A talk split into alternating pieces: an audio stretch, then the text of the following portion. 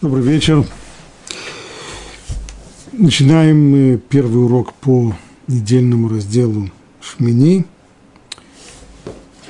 С самого начала это девятая глава книги Ваикра. И было на восьмой день, название Шмини означает восьмой, и было на восьмой день. Муше позвал Аарона, его сыновей, старейшин Израиля, и сказал Аарону, возьми себе теленка для очистительной жертвы – барана без изъянов для всесожжения и представь их перед Богом. А сынам Израиля скажи так, вы возьмите козла для принесения жертвы за грех, однолетних теленка и ягненка без изъянов для всесожжения, быка и барана для мирной жертвы, также хлебное приношение, смешанное с оливковым маслом. Все так почему? Ибо сегодня явится вам Бог – и они взяли все, что предсказал Муше, и доставили ко входу в мешкан, в шатер собрания.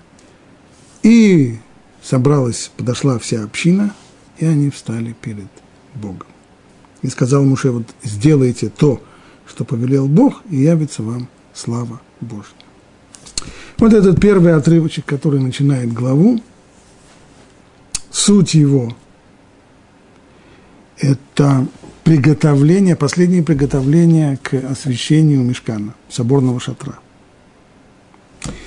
Соборный шатер начали строить сразу после того, как Муше спустился с горы Синай со вторыми скрижалями. Это было в Йом-Кипур. Через несколько дней, несколько дней ушло на то, чтобы собрать приношение. Наконец, когда все было собрано, начали строить. По преданию это строительство началось в первый день праздника Суккот, 15 числа месяца Тишрей. К 25 числу месяца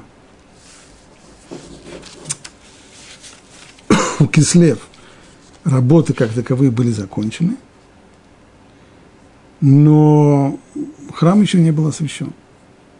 Потребовалось еще время, наконец, последних числах месяца Ада начались так называемые семь дней Милуин. Семь дней посвящения, в которые будущие священники, те, которые будут служить в храме, должны были пройти процесс своеобразного отторжения от окружающего мира и посвящения себя в служителей храма. И вот, наконец, восьмой день, потому-то он и восьмой, как говорит здесь Раши, это был восьмой день Милуим, то есть прошли семь дней Милуим, время посвящения в служение, и этот день пришелся на первый день месяца Нисан. Вот в этот день, если перед этим мешкан, который был по своей конструкции – разборным шатром. Его Моше собирал и разбирал, собирал, разбирал, собирал разбирал. Вот в этот день, на восьмой день, он должен был его собрать окончательно и больше не разбирать все то время, пока он стоит здесь на стоянке. Когда будет переход на новую стоянку, его разберут. Но пока он на этой стоянке, он останется так, и начнется в нем служба. То есть сейчас заканчиваются последние приготовления для начала службы – и эти последние приготовления, как мы видим, сводятся к принесению жертв, первых жертвоприношений в нем. Основа первых, опять же, неверно. Первые жертвоприношения были принесены еще во время семи дней Милуим. Правда, приносил их Моше. Ибо Аарон и его сыновья, которые должны были стать священниками, они только проходили процесс посвящения. И он посвящал их в этот статус – священников. А вот теперь, сейчас, это первые жертвы, которые должен будет принести Аарон.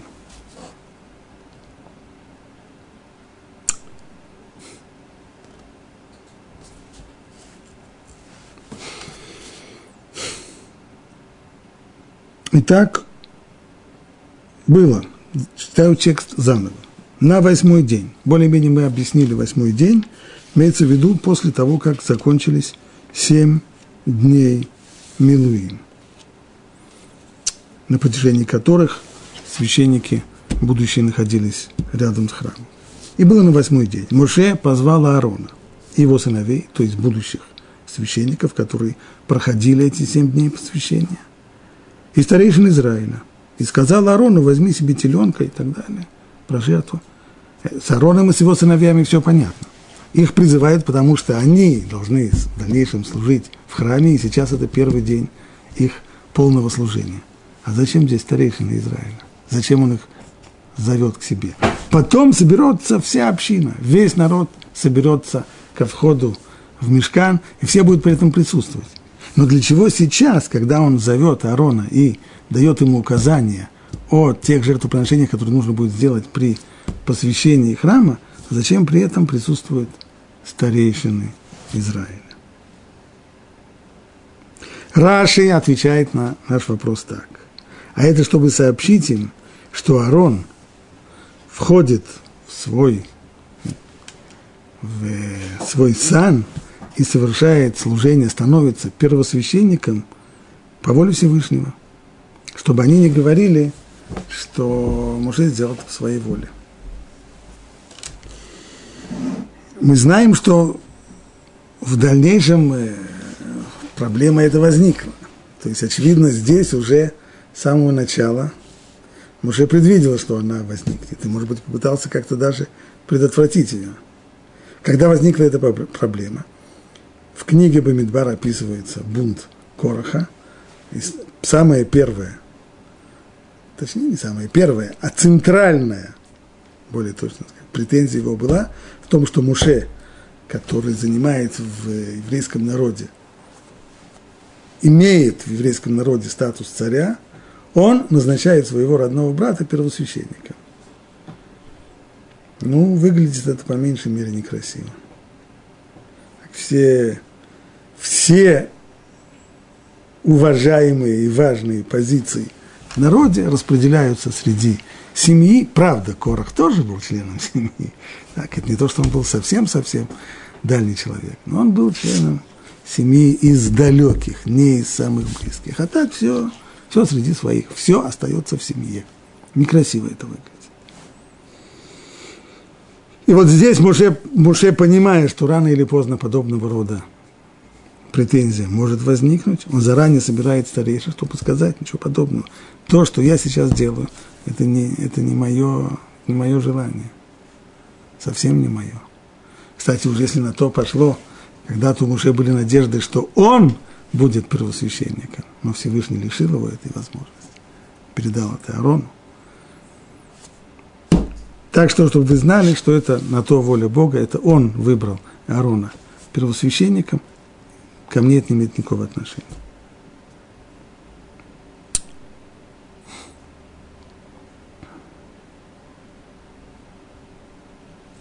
Уместно спросить, по крайней мере, позволено спросить, случайно ли получилось так, что было сначала семь дней, Милуим, семь дней посвящения, а на восьмой день? Семь дней посвящения в э, Куаним, в священники, а само освящение храма происходит на восьмой день. Есть ведь параллели там. Самая простая, самая первая параллель, которая просто напрашивается, это обрезание. Мальчик рождается, первые семь дней своей жизни он проживает так, это приготовление, и на восьмой день это день заключения союзом со Всевышним. А Маораль в, в самом начале, в первых главах, не помню точно, в какой главе, в начале книги Гврот Ашем, он объясняет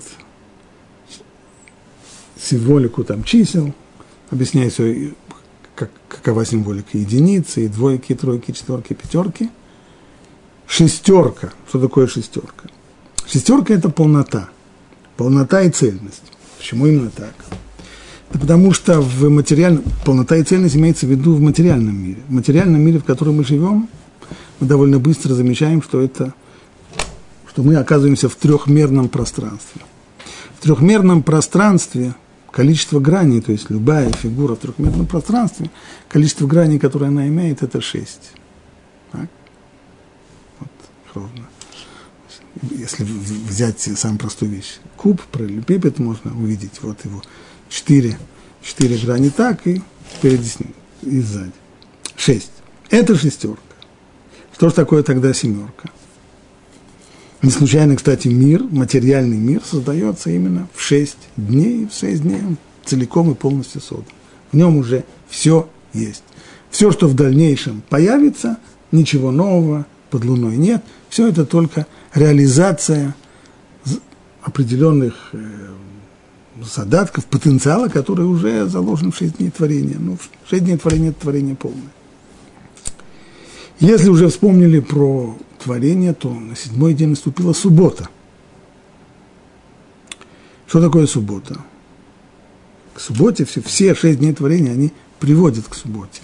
Они ведут к ней. Стало быть, суббота – это цель всех шести дней творения. А именно, если в шесть дней делается работа, то в седьмой день, уровень седьмого дня – это уровень вопроса, а для чего это нужно?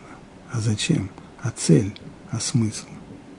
То есть это центральная точка, это, как это называет мораль, к душа, к душа в не отделенная от материи, а в материи, так как она просматривается в материи к душа, имеется в виду духовный смысл того, что существует, того, той материальности, той реальности, которая существует. Ну что, мир существует, а зачем он нужен?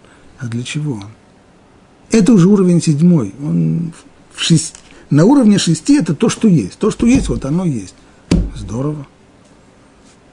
Как человек, который много работал, много зарабатывал, и вот он купил себе, построил себе дом, и вот он посадил кактус и фиктус, и есть у него машина, и есть у него еще все. Вот теперь он может сесть на кресло и задать себе самый главный вопрос, а нафига? А, а, а зачем все это нужно?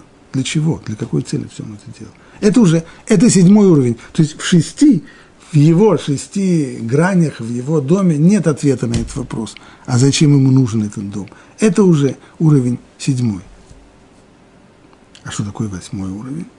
Говорит мораль. А это уже то, что над природой, над физическим миром. Это альтева, то, что называется, над природой. Поэтому и обрезание, которое проходит новорожденный мальчик, оно происходит на восьмой день. Это вещь не, не соответствующая природе. С точки зрения природы, эта операция абсолютно лишняя, она никому не нужна.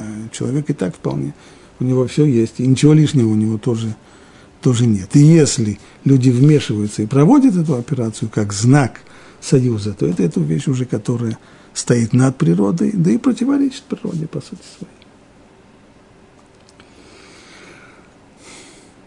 Подходит ли это символика к тому, что мы сейчас изучаем? Семь дней происходил процесс, то, что были Шиват и Меа Милуим, семь дней Милуим, в которые священники проходили процесс посвящения, да и сам храм. Каждый день храм собирался и снова разбирался, собирался, разбирался, собирался, разбирался, а священники проходили процесс отделения от своей предыдущей жизни и перехода с нас в совершенно-совершенно новый образ жизни, образ жизни священника, служителя.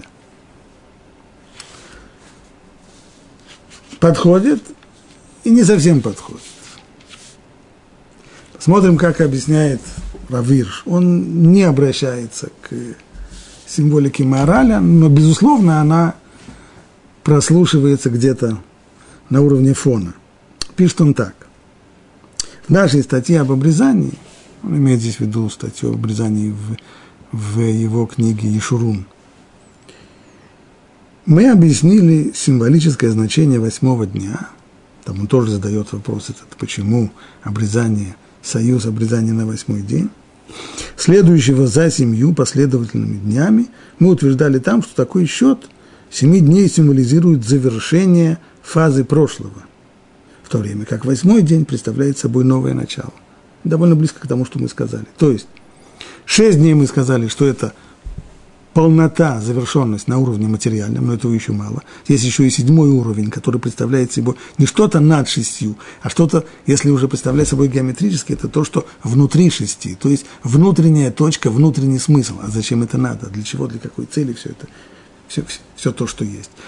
Этим самым семью, числом семь означается, безусловно, полнота всего того, что есть. Все то, что было, завершено семь дней завершают всю предыдущую жизнь этих людей, которые были обычными людьми до сих пор, а теперь они должны стать служителями, священниками.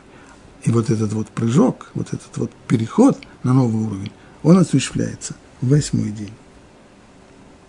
Точно так же, как и ребенок, семь дней он просто новорожденный, в восьмой день он переходит на совершенно другой уровень, а именно – он становится частью народа, который заключил союз с Богом. Так и здесь. Это начало более высокой октавы, если так можно выразиться. Да? Есть у нас октава из семи звуков, вот она полнота, а сейчас переходим на следующий уровень. Так и здесь. Семь последовательных дней, семь, совсем точно переводчик говорит, семь непрерывных дней именно.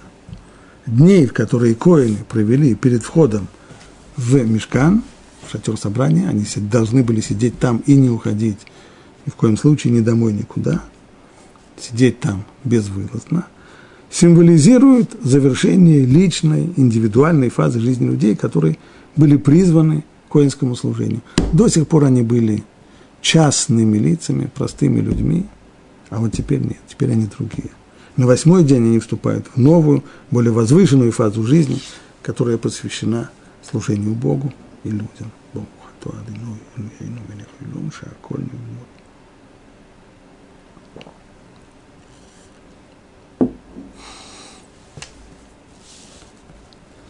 Это восьмой день. Восьмой этот день, подчеркивает Раши, он пришелся на первый день, это был Рошходыш, первый день месяца Нисан. В этот самый день окончательно был возведен мешкан, и день этот увенчан десятью венцами, которые перечислены в Седрувам. Если бы Раши не написал этого, мы спокойно бы перешли к следующей теме, не уточняя, что это за 10 венцов.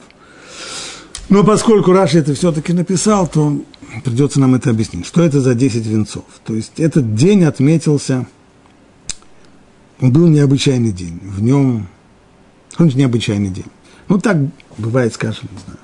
Каждый из нас в детстве впервые пережил необычайный день, когда он 1 сентября пошел, э, как это называлось, в первый раз в первый класс. Вот особый день, в первый раз, и причем в первый класс – вот первое Ниссана тоже был днем, только в котором подобных он был отмечен как минимум десятью вот такими вот особенностями. Что это? Ну, во-первых, тогда это, пожалуйста, это был первый, это был первый день недели. Это пришлось на воскресенье. Первый день недели. Кроме того, это был первый день, в который были принесены э, жертвы посвящения храма, которые приносились родоначальниками колен. 12 колен Израиля, во главе каждого из колен стоял Наси, его глава колена, и они по очереди, все эти 12 глав колен, по очереди должны были приносить свои жертвоприношения для освящения храма. Самый первый из них сделал это в самый первый день работы храма, то есть первого Ниссана.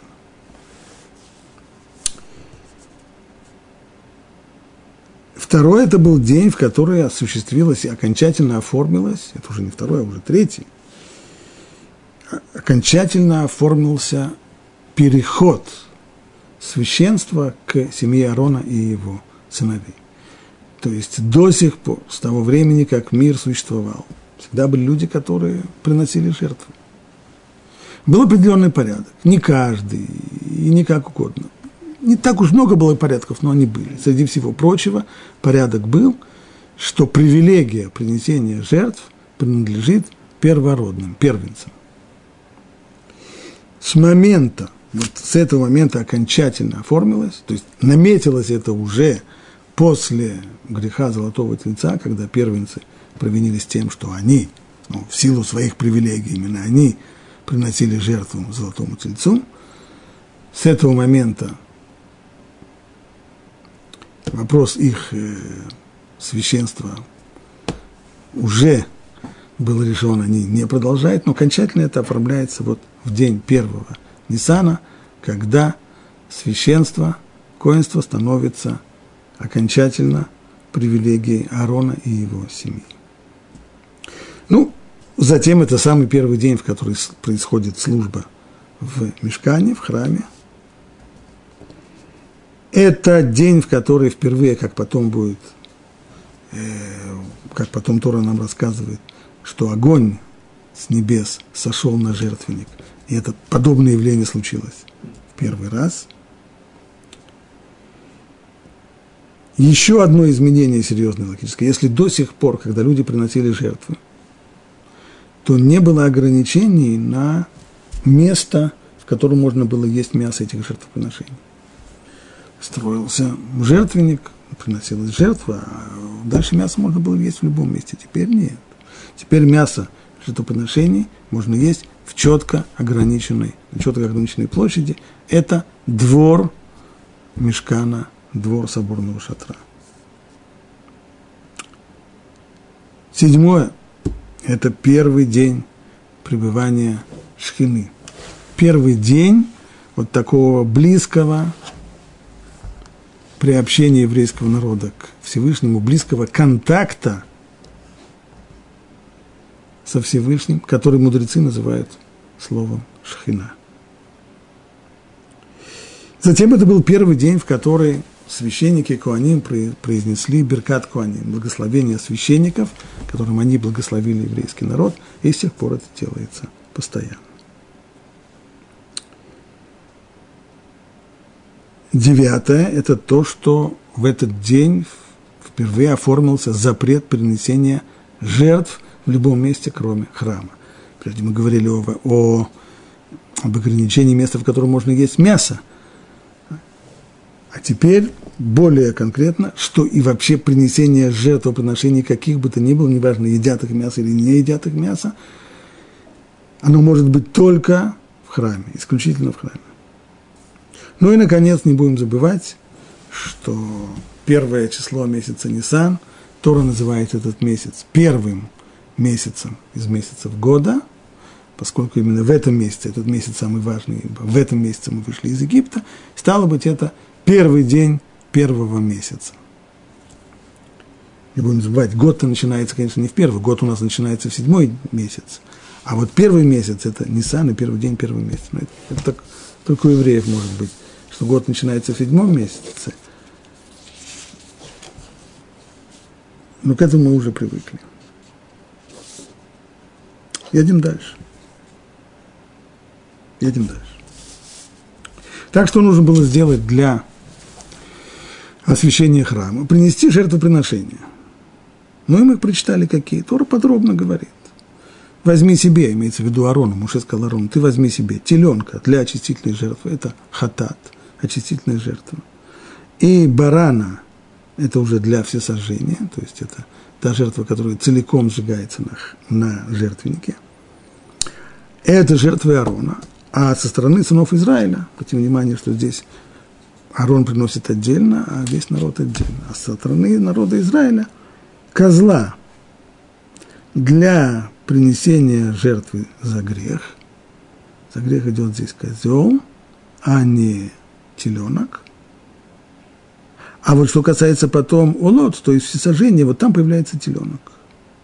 Штука-то в том, что когда Тора впервые заговорила об этих жертвоприношениях, которые нужно будет принести в день освящения храма, а это было сказано еще в книге Шимот, когда, когда только говорилось о том, что нужно построить храм, а затем собрать его и осветить, принеся какие-то жертвоприношения, там высказаны другие жертвоприношения.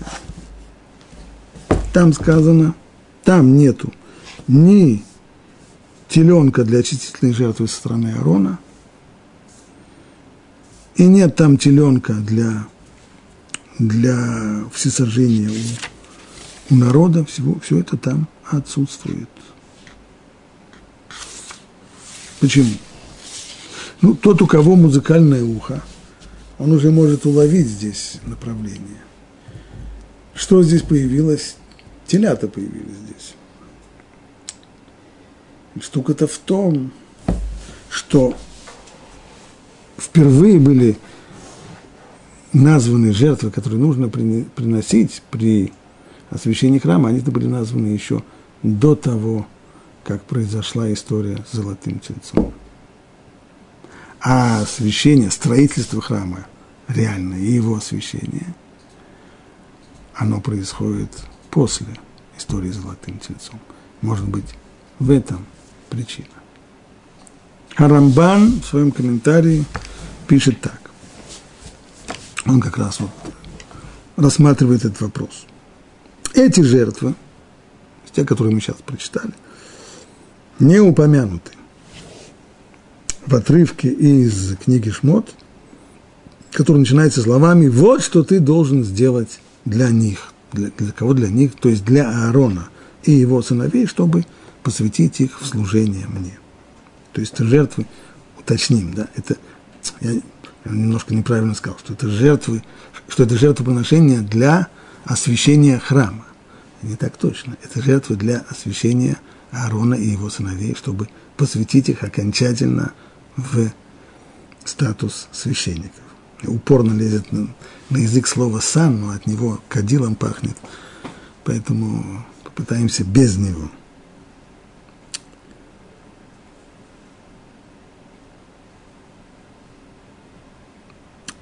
Что же там было? Там, там нет их жертв. Там, почему? Ведь там были заповеданы лишь жертвоприношения, семи дней посвящения, посредством которых Муше должен был подготовить Аарона и его сыновей к их служению. Но теперь на восьмой день они сами совершали жертвоприношения, ставшие началом их самостоятельного служения. Первый ответ, он вот какой, действительно. Те жертвы, о которых сказано в книге Шмот, это жертвы посвящения Аарона и его сыновей. При помощи этих жертв они должны стать священниками. Конечно. Там это жертвы посвящения Аарона и его сыновей. А у нас здесь разговор идет о жертвах, которые приносятся в храме уже как в храме. Это уже начало работы храма, это посвящение самого храма. Это, как говорили в Одессе, две большие разницы. Это, это, это совсем разные вещи. Не о том речь идет. То есть, хотя, хотя мы могли подумать, что речь идет о тех же самых жертвоприношениях, то есть цель этих жертвоприношений та же самая. Мы могли подумать, что их цель – посвящение Аарона и его сыновей в священники. На самом деле, говорит Рамбан, это не так. Это наша ошибка. То, что сказано в книге Шмот, это действительно посвящение Аарона и его сыновей, и там не упоминается никаких тельцов, там нет теленка в качестве очистительной жертвы для Аарона, там нет теленка в качестве сожжения для народа, всего это там нет. А здесь они почему появляются? Не потому, что произошло какое-то изменение, да никакого изменения нет, просто другие жертвы. А это жертвы уже, которые приносятся в процессе посвящения храма. Это первый ответ Рамбана. Рамбан им не ставит на нем точку, а продолжает дальше. А возможно, эти жертвы были им добавлены теперь на восьмой день. То есть, может быть, то, что мы подумали с самого начала, оно и правильно, и правомочно. А именно, речь идет о тех же самых жертвоприношениях, только в их состав было внесено изменение. Есть первый вариант этих жертвоприношений, который был озвучен в книге Шмот.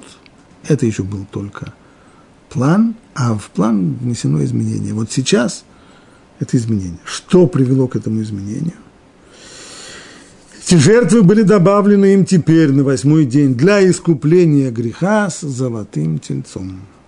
Ведь когда Бог повелел, вот что ты должен сделать для них, чтобы осветить их для служения мне, возьми одного быка и так далее, и так далее, тогда ты еще грех золотым тельцом не был совершен.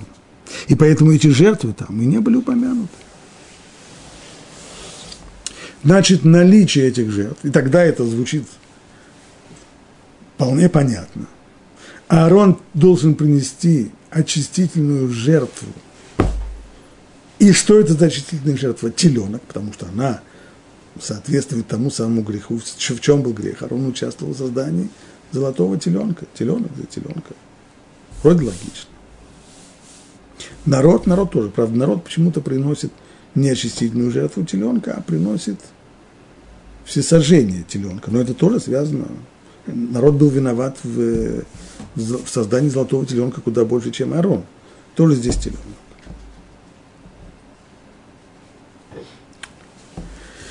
Продолжает дальше Рамбан.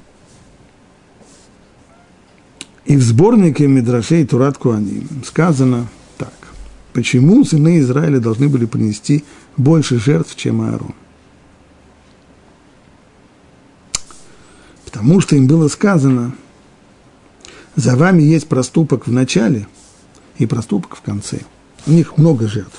Они приносят и козла в качестве жертвы за грех. У Аарона этого нет. И теленка в качестве, в, в качестве для всесожжения. У Аарона только баран. А у них и теленок, и баран. И бык, и, и баран мира. Полно-полно. Почему же больше?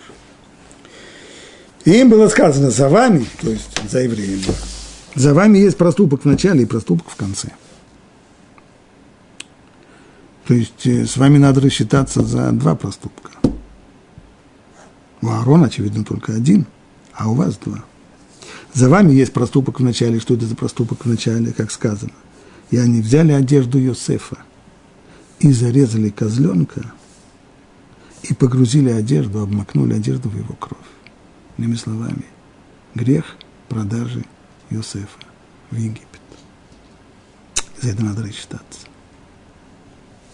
сотни лет прошло, но грех еще не искуплен.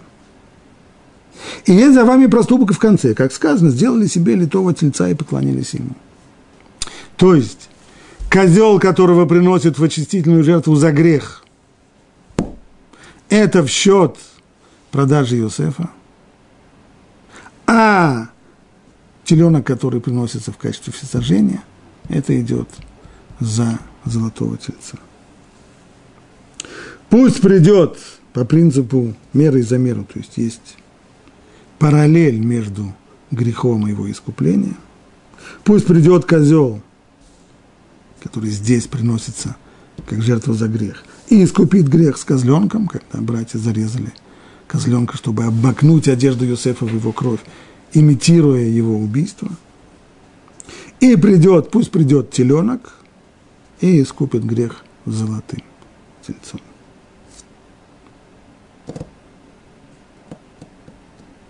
Вот э, этим заканчивает Рамбан, вот этим Мидрашем из Турат Куаним, и не объясняет его. А Мидраш это действительно странно. Ну, хорошо, я сказал, сотни лет тому назад это произошла история с продажей Юсефа. Ну, вроде как она закончилась, нет. Вроде как помирились. Ну, да, был грех, его не искупили, но почему об этом вспомнили сейчас? Вдруг сейчас. Почему надо было при освящении храма? Есть у вас в начале, есть у вас в конце. И почему здесь какая разница начало-конец?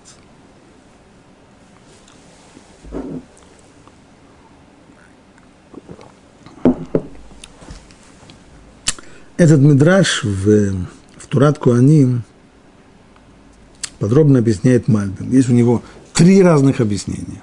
Но нам хватит одного – второго.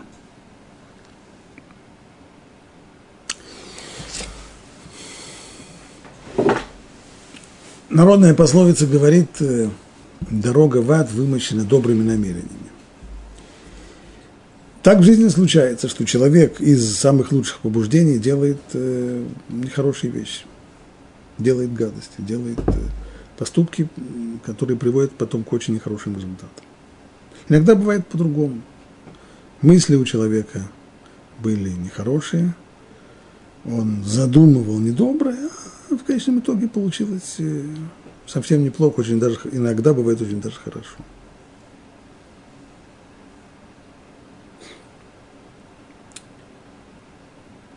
Если вспомнить историю с э, продажей Йосефа, то у нее был хэппи-энд. С какой стороны не посмотреть. Конечно же, со стороны братьев было здесь замысел их был нехороший. Когда они замыслили сплавить с рук своего брата, какие бы там ни были конфликты, которые возникли в семье, они неправильно их поняли. В любом случае, попытаться таким образом сплавить брата с рук, когда была даже мысль, может быть, убить его, и только потом заменили этот план на продажу в Египет, это не просто продажа в рабство. Продажа в рабство в Египет – это наиболее омерзительное место. Это все равно, как сегодня продать человека в Амстердам. Это хуже, просто, хуже, хуже места просто не представить для, для еврейского ребенка.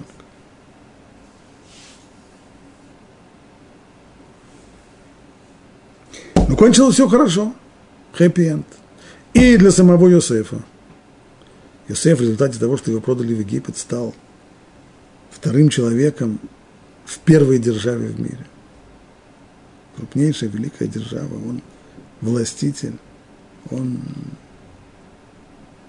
Если бы он остался в доме у своего отца, кем бы он был, он бы был, он бы пас овец, он бы был старшим помощником младшего пастуха. А так, Йосеф. Да и для всего еврейского народа это вышло. Для, для всего семейства Якова и его потомков еврейского народа это вышло самым великолепным образом. Прежде всего, то, что они спасли, самое первое последствие, которое Йосеф сам понял еще, находясь в тюрьме, и это он своим братьям сразу говорит, что вы не думаете, это не вы послали меня сюда, а Бог меня послал для того, чтобы приготовить спасение для всех. Благодаря этому спаслись от голодной смерти, благодаря этому образовались в Египте как еврейский народ, благодаря этому получили Тору, если бы не, не египетское рабство, Тору бы не получили, получили Тору, получили Исраэль, с иными словами, все, все, все, все, что, что составило основу, фундамент еврейского народа, все это шло через египетское рабство. Поэтому получилось все очень хорошо. Можно было бы простить братьев именно потому, что все закончилось хорошо – не обращая внимания на их мысли, не обращая внимания на их намерения, можно было бы. Но только этому мешало то, что произошло потом, в дальнейшем, с золотым теленком. Там все было наоборот. Намерения людей были вовсе неплохие. Они не думали никоим образом, никогда, никакой мысли о том, чтобы променять служение Всевышнему на идола, ничего подобного не было. В их глазах идея золотого тельца никоим образом не была идолослужением. Они хотели служить Богу. Только в отсутствии Моше они не очень понимали, как это будет в дальнейшем происходить. Поэтому они, была там идея, не будем сейчас входить в, в детали, когда-то изучая книгу Шмот, объяснили это очень-очень подробно, но идея была в том, что служить Богу через культ вот этого самого вот, э, видимого некоторого образа, тельца и так далее, и так далее. Но это было служение Богу. То есть намерения были самые лучшие. Последствия были катастрофы, потому что закончилось это идолослужение. Ужасно. Страшнейший грех. Самый тяжелый в истории еврейского народа. Стало быть, если идти за тем, как все получилось, тогда, с, тогда история с продажей Иосифа выглядит не так страшно, за нее, по крайней мере, не должно быть тяжелым наказанием, но тогда должно быть тяжелое наказание за, за грех золотого тельца. Если наоборот, критерием будет намерение людей – и тогда можно найти оправдание за грех золотого тельца и сказать, что не имели в виду ничего плохого. Но тогда история с Юсефом выглядит очень плохо, потому что тогда намерения были самые нехорошие. Кончилось все очень хорошо, но, но намерения были нехорошие. Так что же определяющее? Мысль или действие? Поэтому нужно Это то, что Мидраш говорит. За вами две задолженности, два проступка. За вами есть в начале, за вами есть в конце. Попытаться сказать, что можно смотреть на одно и не смотреть на другое, как ни крути, будет плохо. Поэтому нужно избавиться и от того, и от другого. Поэтому так много жертвоприношений, потому что нужно, нужно рассчитаться и за нехорошие намерения, которые были при продаже Иосифа, и нужно рассчитаться за нехорошие действия, которые были предприняты, когда сделали золотого теленка, от всего этого и за мысли, и за слова, и за дела, и за поступки, и за деньги, за все это надо рассчитаться, все это надо искупить, поэтому так много жертвоприношений. Так объясняет Мальбин. Если мы посмотрим еще в один комментарий, это клека.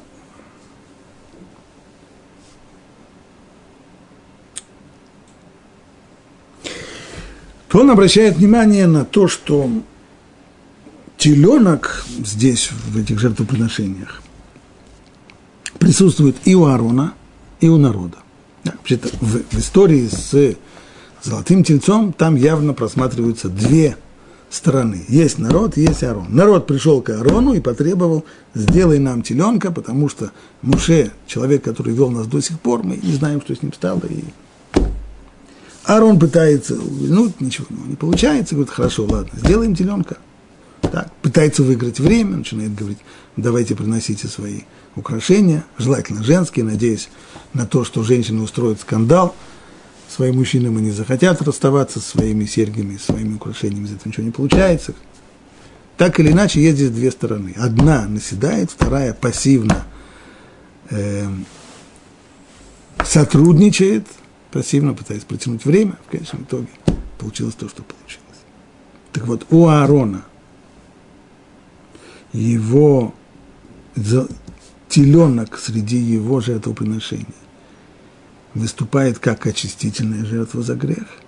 В качестве очистительной жертвы он приносит теленка. А народ в качестве жертвы за грех приносит козла, а теленка приносит как ола, как всесожжение. А чем это можно объяснить? Вообще-то у нас есть правило, что улот, то есть всесожжение, хотя они формально не являются жертвой за грех, но вместе с тем и у них есть функция искупления. Они тоже способны искупать. Только они не искупают поступки человека. Они искупают нехорошие мысли. То есть они относятся к сфере мыслей. Так, здесь и символика ясна. Животное целиком сжигается, ничего не остается, ничего не съедается. Все как, то есть все материальное уходит, остается только один дым. Так, мысль, которая абсолютно нематериально. Если так говорит Клиакар, то мы, наверное, поняли. Что касается народа, то он приносит именно жертву всесожжения теленка, потому что грех теленка, грех золотого тельца был грехом в мысли. Не в действии, а в мысли. У Аарона, что делал Аарон? Он конкретно и в эту... Кто сделал золотого тельца после того, как народ принес ему кучу золотых украшений? Написано, тот, кто расплавил все это золото и сделал из него тельца, был Аарон. С его стороны действия, поэтому он приносит теленка очистительной жертвой за греховные действия. А народ приносит теленка всесожжением, которое искупает за мысль, со стороны народа мысль. Но ведь только что мы объясняли, Мальбим нам объяснил, что все было наоборот. Что мысли у людей были самые лучшие, они не думали, что они служат идолу, они думали, что это служение Богу, и что сам Всевышний благословит подобного рода служения, поклонения Тельцу. Только вышло все очень плохо, но мысли были хорошие. А Клекар говорит наоборот – мысли у народа были греховные, именно это был их грех. Но на самом деле никакого противоречия здесь нет. Как обычно, эта проблема исключительно семантическая. То есть мы здесь просто путаем, сведя в один винегрет разные понятия. А именно, Мальбим различает между намерением человека и тем, как оно реализовалось, что из этого вышло. Как это там Черномырдин говорил, что хотели как лучше, а вышло, а вышло как всегда. Да. Вот это вот, вот это вот разговор о том, как, что я хотел, что я думаю, что из этого получилось. Клиакар говорит совсем о другом. Клиакар говорит о том, что в поступке человека есть, есть мысль, есть мысль там, где человек плохо или хорошо подумал, а есть там, где человек плохо или хорошо сделал. Так вот, две стороны участвовали в э, создании золотого тельца. Аарон и народ. Аарон его сделал. Это действие. В мысли у Аарона ничего плохого не было. Думал ли он, что он создает божество? Не дай Бог. Он знал, что он создает, что он делает э, из тукана золотого, э, отлитого. Но народ-то воспринял его как божество, сказав, вот божество твое Израиль, который вывел тебя из Египта. В чем был их грех? Это то, что называется а, главный грех идолопоклонства, это то, что называется кабала киелока. То есть, когда человек принимает что-то как высшее, как, как божество, как высшую силу, и говорит, вот, э, вот это мое божество. Что бы то ни было. Скажет ли он на, на ангела, на, на планету, на, на вождя или на еще на фараона, неважно кого. В тот момент, когда человек принял кого-то за высшее существо, за божество, это и есть грех идолопоклонства. Но это грех в мысли. Поэтому искупление за него при помощи Ола, при помощи всесожжения. А Аарон, у Аарона ничего подобного в мысли не было. Он знал, что он делает золотого истукана. Поэтому его участие в этом было только физическое действие, то, что он конкретно делал. Поэтому он приносит тельца как очистительные жертвы за грех. Мальбим говорит о совсем другом. Мальбим разделяет не между мыслью и действием. Мальбим разделяет между намерением и то, что из этого вышло. В продаже Йосефа намерения были греховные, намерения были ужасные. А вышло все, закончилось все очень хорошо, хэппи-энд.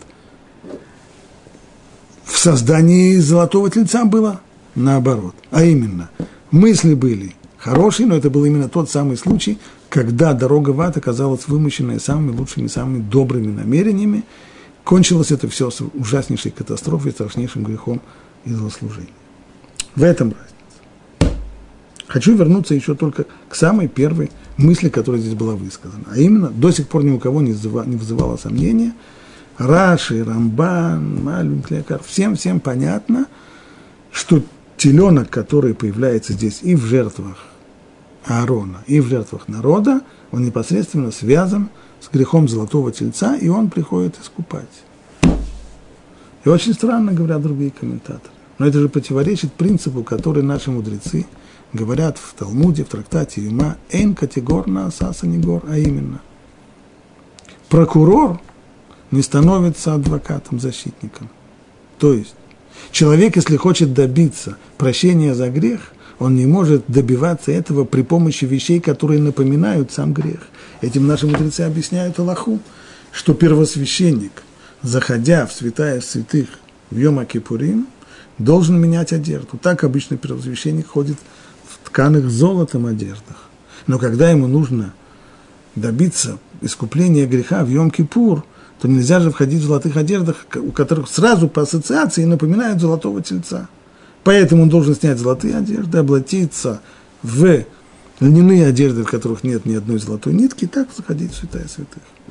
Все это почему? Потому что прокурор, то есть тот, кто напоминает о грехе, не становится э, защитником-адвокатом.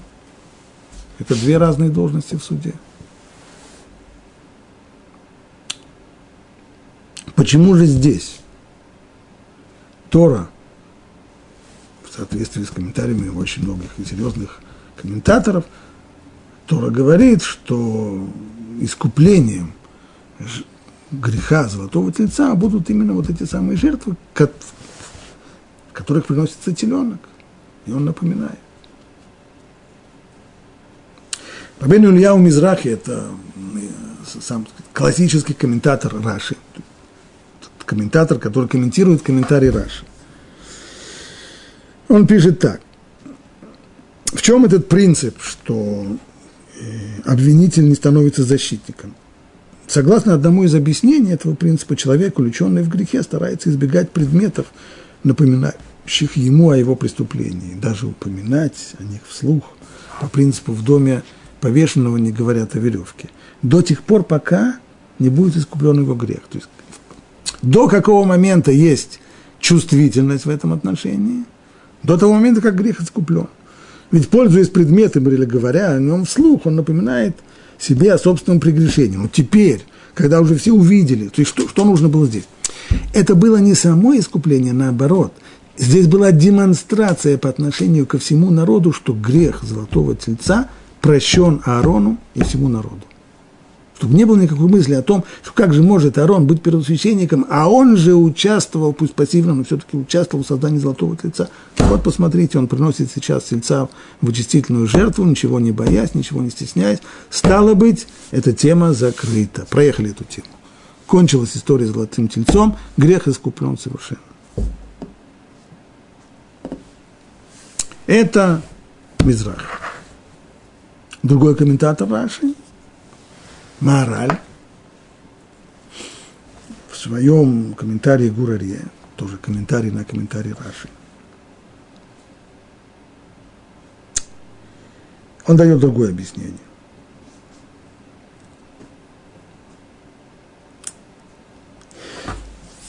Тот закон, который мы в самом начале сказали, а именно, что нельзя первосвященнику заходить в золотых, в тканых золотом одеждах, в святая святых в Йом-Кипур, это когда первосвященник ходит для того, чтобы добиться прощения вообще всех грехов. В этот момент глупо было бы приходить в чем как, каким-то образом своим поведением напоминать такой тяжелый грех, как грех золотого тельца. Но здесь, в этих жертвоприношениях, речь идет об искуплении самого, об искоренении самого греха у золотого тельца, об его искуплении и искоренении это совсем другое. На что это похоже? И он дает притчу для того, чтобы мы поняли. Значит, был один э, человек, э, служитель царя, который украл какую-то вещь у царя. В притчах обычно что кладут кубок. Был, был у царя какой-то кубок, ну, он украл. Царь подозревал его, очевидно, доказательств не было. В общем, какой-то момент этот приближенный пришел просить царя, решил, что он придет просить царя дать ему какую-то какую-то хорошую должность, управленческую такую, в которой можно немножко. Ну а как ублажить царя? И он решил, что он купит на рынке кубок, вот прям почти как тот, который он э, своровал. И царю это принесет в подарок для того, чтобы царя ублажить, и царь, ублажившись, пожалует ему эту должность где-нибудь там заместитель начальника таможни, который он просит. Если он так сделает, он будет идиотом, потому что царь, увидев этот кубок, тут же вспомнит, что он когда-то подозревал его, что тот украл у него кубок, только он не сумел доказать. И не только, что он не, начал, не назначит его начальником таможни, а вообще его прогонит, чтобы шел вон, чтобы глаза мои тебя не видели. Но если все будет по-другому, если человек придет не для того, чтобы получить место начальника таможни. А если этот самый приближенный, если этот самый придворный, которого когда-то царь заподозрил в краже кубка, если он купит на рынке такой же кубок и принесет царю с просьбой простить его за то, что он когда-то по молодости и по глупости своровал этот кубок, э, пропил его или еще что-нибудь, а вот теперь он приносит другой такой же точно взамен и просит у царя прощения – совсем другой разговор. Здесь никто не скажет, что принесение этого кубка только наоборот разозлит царя. Наоборот. Это и есть возмещение того кубка, и это и есть искоренение греха. Все. Что украл, то он возвращает. Теперь можно начать строить новые отношения. Поэтому здесь не было никакого опасения того, что нарушается правило, которое говорят наши мудрецы, согласно которому обвинитель не становится защитником. Здесь это совсем другое. Здесь это искоренение греха. Поэтому и Арон, и народ приносили в качестве очистительных жертв. Арон в качестве очистительной жертвы, народ в качестве всесожжения приносили именно телят.